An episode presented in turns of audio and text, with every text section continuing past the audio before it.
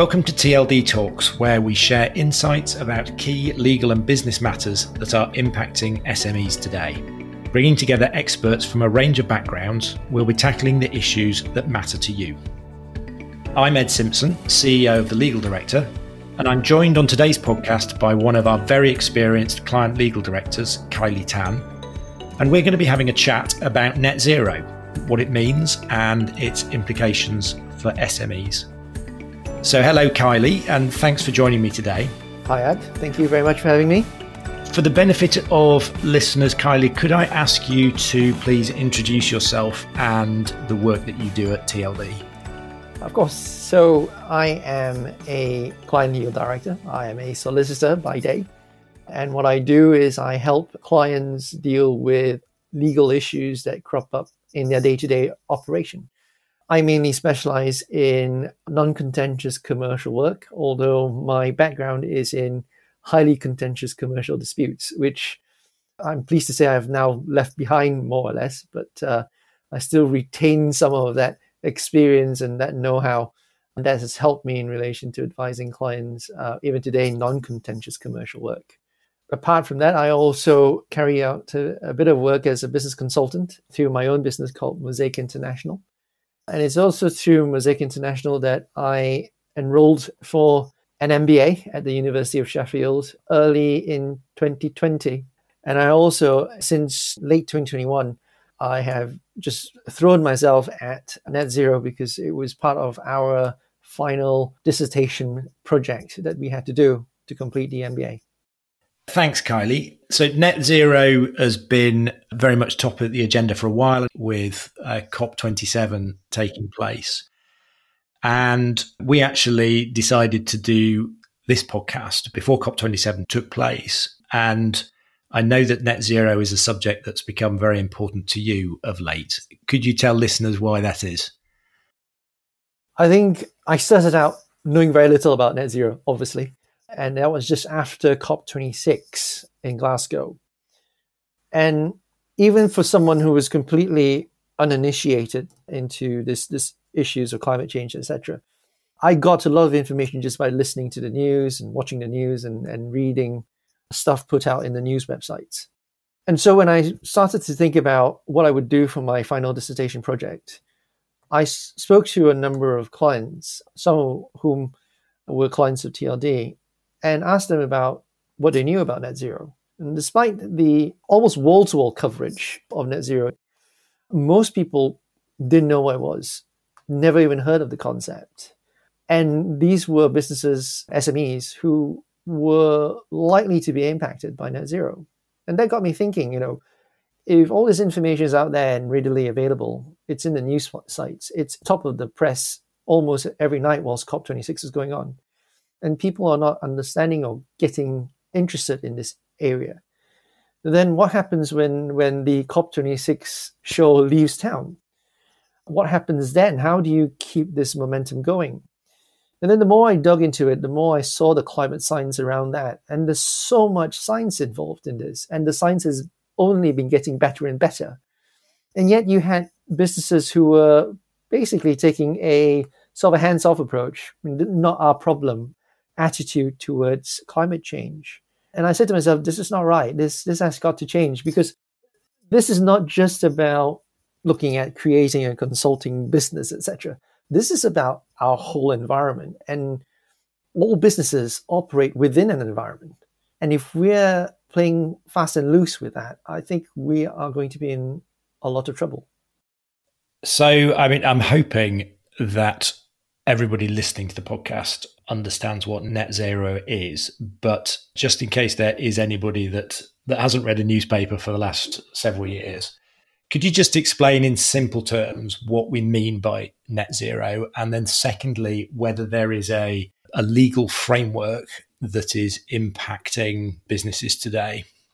So, net zero is about the balance of carbon emissions and attempts to remove that carbon emissions so that the amount of emissions is equal to the amount that you take out of the atmosphere. The simplest way to achieve net zero is essentially to stop operations. Uh, a simplest way for a business to do so.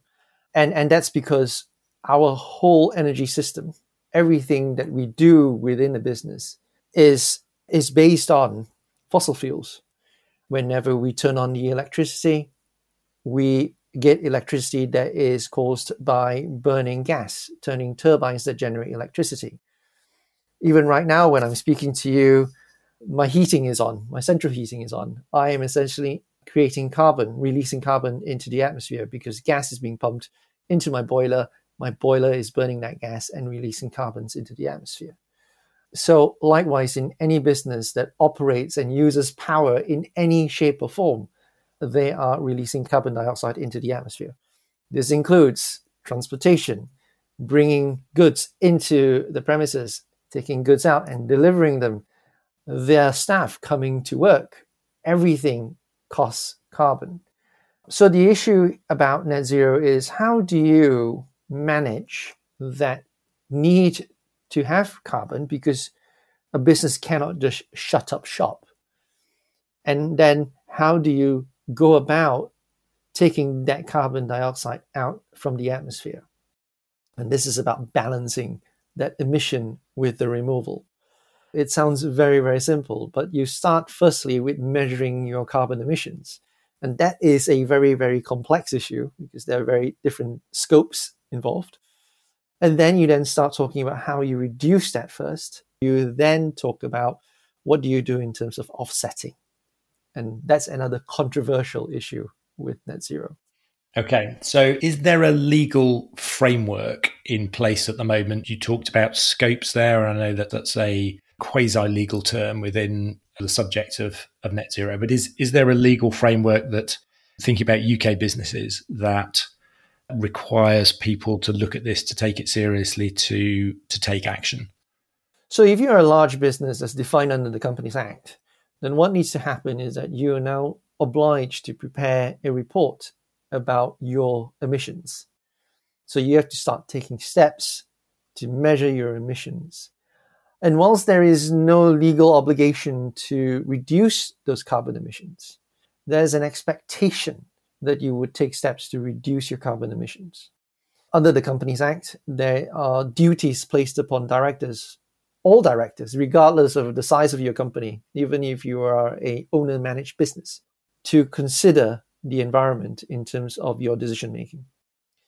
And so, what a lot of large businesses are doing, especially the PLCs, is they're starting to put forward pledges in relation to how they would arrive at carbon net zero. And what's happening is that that's creating an expected behavior, if you like, of all PLCs, especially and to the larger businesses that supply PLCs, that they would also do the same thing. Now, that obligation ends at a large business. For SMEs, there is still a lack of requirement to do anything about net zero. But what I found is that that is a potential risk for SMEs if they don't do anything about it. Okay, so you mentioned earlier a degree of ignorance in the business community about net zero, and I think the phrase you used was kind of not my problem. If there are no specific obligations on smaller businesses to either report or take action, why should smaller businesses, SMEs, take this seriously and take action? Well, I think I'll answer this in maybe a couple of ways. I think the first thing is that if SMEs are supplying to larger companies, they're coming under increasing pressure to show that they're doing something about climate change. So this is pressure put upon them by larger corporates who have the obligation to report. And these larger corporates are saying to them, the suppliers in the supply chain, what are you doing about net zero? What are you doing about climate change? What efforts are you putting in place in terms of reducing your carbon emissions? And this becomes an issue where you have to comply. And if not, you know, you would have serious issues about whether you would continue to do business with this larger corporate. The other way is to look at it from external factors in terms of finance. What also happened in COP26, which was not really reported as much was that a lot of lenders signed up, and, and these are lenders in the UK. Actually, almost all the UK lenders have signed up to this. They've signed up to what is known as the Net Zero Banking Alliance. And what they're doing is that they have pledged that they would reduce carbon emissions, not just for themselves, but also their investments, their lending portfolio. And they're going to try to do that with the, the most carbon intensive investments by 2030 and the rest by 2050. Now, you might think 2030 is a long way away, but it isn't. You know, in the blink of an eye, mm. will be 2030. And, and what will happen is that these banks are going to start being more intrusive in terms of asking, what are you doing about this? What are you doing about net zero? What are you doing about climate change? And if you don't show that you're doing something about that, then you, are likely to be put in a situation where you may get interest rates that are not as attractive, or you might not even get the funding that you require. The bank will simply tell you, I'm sorry, I can't keep you on my books. You've just got to go somewhere else because I've got to meet my pledges. Looking at it just quite simply, you can see where the problem arises. Now, for SMEs, the longer you leave it, the more difficult it gets as well because you know you're becoming under more and more pressure. And then what you'll find is you're finally in a situation where you're doing everything last minute, and that's not the best way of doing things. So, do you see specific legislation or regulation on the horizon that will directly impact SMEs in the UK? I haven't seen that, but I think that it's only a matter of time for that to happen. The OECD came up with a report says that you can't achieve net zero without SMEs being involved in that particular process. Add to that, I think a lot of the academic writing in the UK, just looking at the UK context, have all agreed that it's just a matter of time before government has to legislate. Okay, but in the meantime, as you say, the sooner businesses start to tackle it, the better. Don't put it off. And the drivers, until we get direct legislation or regulation, are going to come from supply chains, procurement activities, lenders and investors making this a requirement. I'm sort of reminded of some of the issues that have come to the fore over the last five or six years in procurement and investment, health and safety, governance type issues, where smaller companies are being driven to improve their own standards by the requirements of larger companies that they're dealing with. IT security is another really good example where there isn't specific legislation saying you must XYZ, but clients, customers, suppliers are are driving those standards. Yeah, I think insurance as well is potentially another area because climate change is seen as a risk. And there was a report recently about properties that are near the coast, and, and there can be coastal erosion if climate change continues the way it is. You're talking residential properties, obviously, but it has a social economic impact as well. If if you have a supplier based in that town, what happens then? These are all risks that have come to the fore. You know, climate change impacts everywhere, even with an SME where you have a supply chain that goes into parts of the developing world, into Africa, Southeast Asia, in the Middle East. You know, you've got to now start thinking, well, how is climate change going to impact those supply chains? Because it will impact them. Pakistan, for example, had the worst floods ever. So these these are all serious issues that need to be thought about. Okay, so you've persuaded me as the owner and a director of an SME that this is something that I should be taking seriously and addressing, but I don't know where to start, or I'm struggling to see how I can take actions that will be impactful. What sort of practical advice would you give to a business owner like me that says, I don't know where to start? The first thing to do is purely and simply to carry out an energy audit. Find out how much power you're using. And most utility companies are able to tell you, actually, to some degree of certainty, what your kilowatt hour is equivalent to in terms of carbon dioxide emission. Once you've determined what your energy use is, then it's a question of how do you reduce your energy use?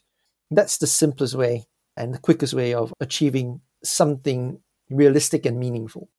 And it could be as simple as as thinking, well, you know what, I haven't updated this premises in 25 years. I'm still using single glaze windows. I need to be upgrading to double glaze windows and stuff like that. It allows you to make capital decisions that you've probably been putting off for quite some time because you're trying to save money. As an SME, I understand that. But it gives you now a real reason to step up your game. You may have a boiler that's 25 years old. It is inefficient. And you can get one now that is 20 times more efficient. These are simple, easy wins that you can do. If you look further afield, then you might want to say, well, let's look at putting up solar panels. Can we do that? Is it possible? That may be a conversation with the landlord, a conversation with the owner of the property. And then you might want to start thinking about your supply chain. Now, that is going to be a fairly long winded process because if you have a long supply chain, you know, you can take ages to look at that. But if it's a small supply chain, you can easily try and gauge what their energy usage is. You can ask them to provide you with data for them to start collecting data. And then with that, it's now pulling all that data together within your business. I spoke to a company recently about what they could do in terms of making themselves a bit more conscious and a bit more aware about their energy use. And what I found was that information and data about energy consumption was kept in the accounts department for obvious reasons. The accounts department was making all the payments. The production department didn't have that data. They didn't know how much energy they were using in a particular process. And so what I said to them was, well, you, you need to start creating dashboards so that everyone knows what the data is in terms of your energy use. It doesn't have to be the commercial figures, but just the kilowatt hours. And with that, everyone then understands the need to reduce the, the, the energy usage within the, the manufacturing, and you can then reduce your carbon dioxide emissions. You know, simple things like that can have a huge impact. Then it's about going further into processes. If you're a manufacturing business, it's important to look at your manufacturing processes. It's about asking sometimes the silly question. There was an example of a bakery, actually, they had two room sized refrigerators, which they used for years. And when they were doing a, a net zero assessment, they asked the question do we need these refrigerators? They were obviously taking up a lot of power. And so what they did was they contacted the customer and asked the customer, We've been delivering these goods to you, they're all refrigerated. Do you need them refrigerated when they arrive with you? And the customer went, no, we don't actually need that. We actually refrigerate it ourselves. And because they asked that question during that process, what they've now done is they've turned off the two refrigerators, room size refrigerators, saving them money because their customers didn't actually need it. And that was a simple question. Why do we need that? And that really helps in their thinking. But if you're not pushed down that train of thought, sometimes you just go, hmm. We've always done it this way.